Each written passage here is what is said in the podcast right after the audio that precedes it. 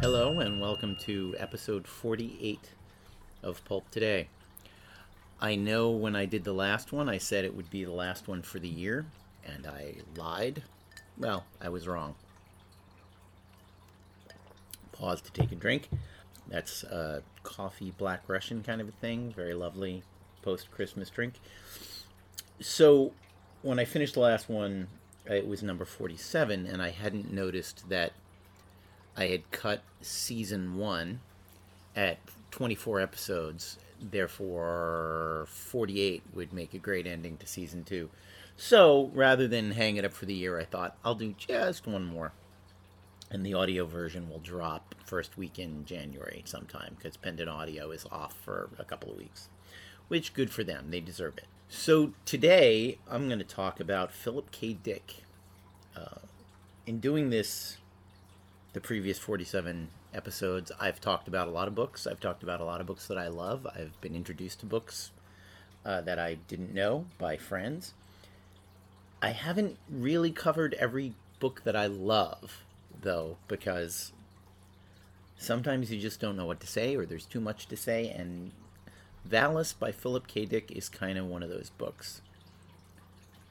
If you're not familiar with the name, and I you're probably familiar with the name if you clicked play on this video, but just in case you're not, Philip K. Dick was a science fiction writer, died in the early eighties, or right before Blade Runner, the first significant adaptation of one of his books, Do Androids Dream of Electric Sheep, uh, was released.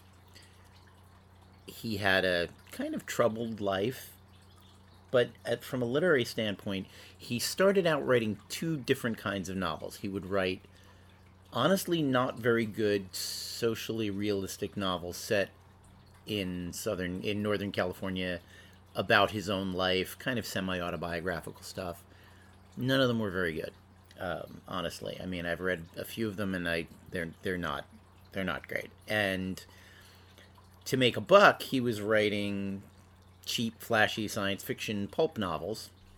And sometime in his career, I'm not enough of a scholar to know exactly when, but he a, a sort of he made the sort of genius choice that he wanted to go on writing his novels about real people in real life, but he wanted them to sell.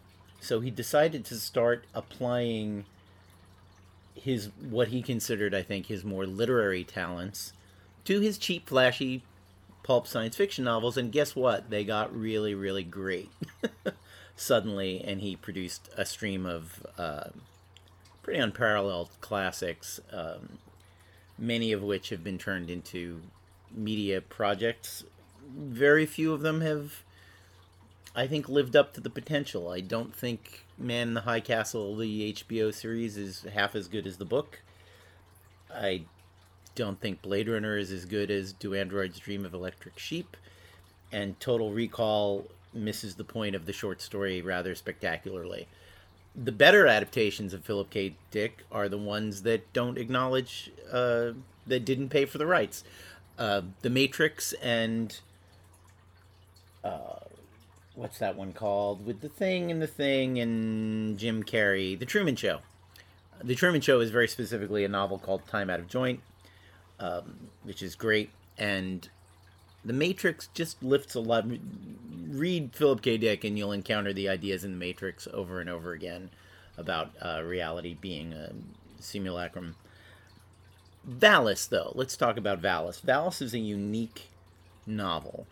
In the early seventies, Philip K. Dick had a psychotic break, had a what he thought was possibly a mystical vision. He saw a pink light and believed that he had experienced the presence of God, Jesus, the Messiah, something. With his science fiction writer's mind, after this happened to him and after he was diagnosed, he started to try and understand what had happened to him and applied his intelligence to that and produced a giant religious treatise, the exegesis, sorry, the exegesis? I don't know how that word is pronounced. You rarely hear it. Anyway, long story short, after he had sort of recovered from his psychotic break and been in and out of mental hospitals. He wrote this book called Valis. The title is supposedly an acronym for Vast Active Living Intelligence Systems, something like that, which is supposed to be a big Russian satellite that maybe is God or translates the word of God, or Vast Active Living Intelligence System. Yeah. Uh, it's also inside the book. It is the title of a movie, and the movie is sort of vaguely similar to David Bowie's Man Who Fell to Earth, based on the novel by Walter Tevis. Confused yet? It's a lot. There's a lot going on. But uh, what Valis has going for it, which makes it completely unique, is there aren't a lot of autobiographical science fiction novels. The only one I can think of is uh, the Whitley Strieber one about alien abductions that he says that he uh, experienced. And, you know, who am, who am I to doubt the word of Whitley Strieber? But um, in Valis, the main characters are Philip K. Dick and a man named Horse Lover Fat. Uh, Philip, of course, is Greek for lover of horses, and Dich in German means thick, fat. So Horse Lover Fat is another Philip K. Dick, and he's the one that has the religious epiphanies, and he's the one that has the breakdown. Um, in the story, the part I want to read you, because I just I found this enormously helpful. Um, in the story, the character Horse Lover Fat is institutionalized after following a suicide attempt, which is inspired by a lot of bad, sad things that happened to him. But uh, he meets a doctor named Stone in the North Ward who helps him out and who takes his religious epiphanies seriously enough to talk about them and to talk about The, specifically a fascination with the Nag Hammadi uh, manuscripts, which are the Gnostic sacred scrolls, which uh, Horse Lover Fat is is absolutely fascinated by and uh, obsessed with, really.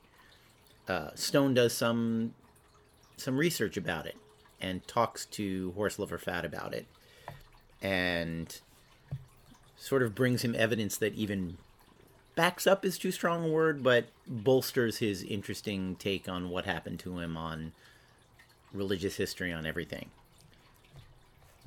Uh, and Horse Lover Fat is enormously grateful for this. "Then I'm right about Nag Hammadi," he said to Doctor Stone. "You would know," Doctor Stone said. And then he said something that no one had ever said to Fat before. "You're the authority," Stone said. Fat realized that Stone had redor- restored his, Fat's, spiritual life. Stone had saved him. He was a master psychiatrist. Everything which Stone had said and done vis-a-vis Fat had a therapeutic basis, a therapeutic thrust. Whether the content of Stone's information was correct was not important. His purpose from the beginning had been to restore Fat's faith in himself, which had vanished when Beth left, which had vanished, actually, when he had failed to save Gloria's life years ago. Doctor Stone wasn't insane. Stone was a healer. He held down the right job. Probably he healed many people, and in many ways. He adapted his therapy to the individual, not the individual to the therapy. I'll be goddamned, Fat thought. In that simple sentence, "You're the authority," Stone had given Fat back his soul. The soul which Gloria, with her hideous, malignant, psychological death game, had taken away. They, note the they, paid Doctor Stone to figure out what had destroyed the patient entering the ward. In each case, a bullet had been fired at him, somewhere, at some time in his life. The bullet entered him, and the pain began to spread out. Insidiously, the pain filled him up until he split in half, right down the middle. The task of the staff, and even of the other patients, was to put the person back together, but this could not be done so long as the bullet remained. All the lesser therapists did was note the person split into two pieces and begin the job of patching him back into a unity, but they failed to find and remove the bullet. The fatal bullet fired at the person was the basis of Freud's original attack on the psychologically injured person. Freud had understood. He called it trauma. But later on, everyone got tired of searching for the fatal bullet.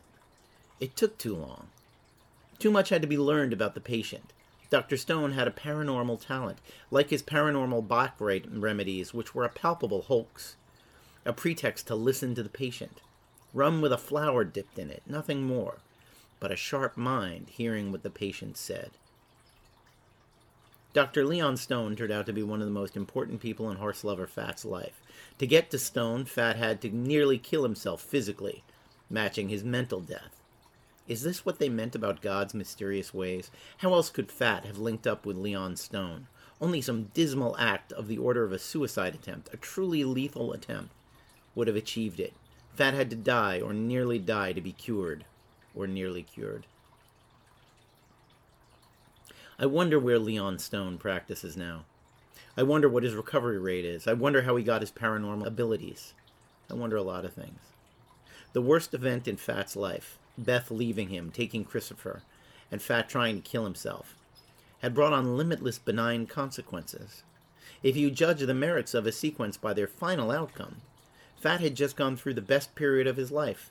He emerged from North Ward as strong as he would ever get. After all, no man is infinitely strong. For every creature that runs, flies, hops, or crawls, there is a terminal nemesis which he will not circumvent, which will finally do him in. But Doctor Stone had added the missing element to Fat, the element taken away from him, half deliberately, by Gloria Knudsen, who wished to take as many people with her as she could. Self-confidence. You are the authority, Stone had said, and that sufficed. I've always told people that for each person there is a sentence, a series of words, which has the power to destroy him. When Fat told me about Leon Stone, I realized, this came years after the first realization, that another sentence exists, another series of words which will heal the person. If you're lucky, you will get the second, but you can be certain of getting the first. That is the way it works. On their own, without training, individuals know how to deal out the lethal sentence.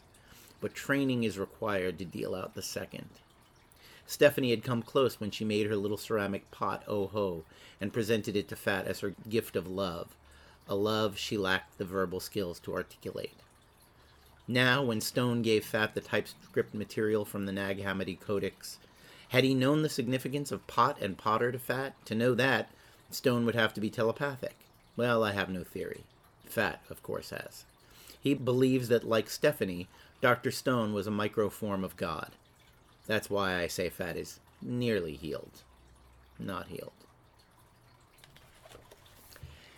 The healing sentence and the lethal sentence had quite an effect on me when I first read it, because I know it feels true. You know there are things people can say to you that change things for you, change your perspective on yourself, that make it easier to be comfortable in your skin, that reflect back on you the way you see yourself. And yes, anyone can figure out the lethal sentence. That's the easy one. It is easy to destroy. It is very easy to, very difficult to heal and to save. Those are my end of the year thoughts on Valis by Philip K. Dick. I highly recommend you give it a read, and I will see you in twenty twenty-two. For more information, visit pendant audio dot com. Thanks for listening.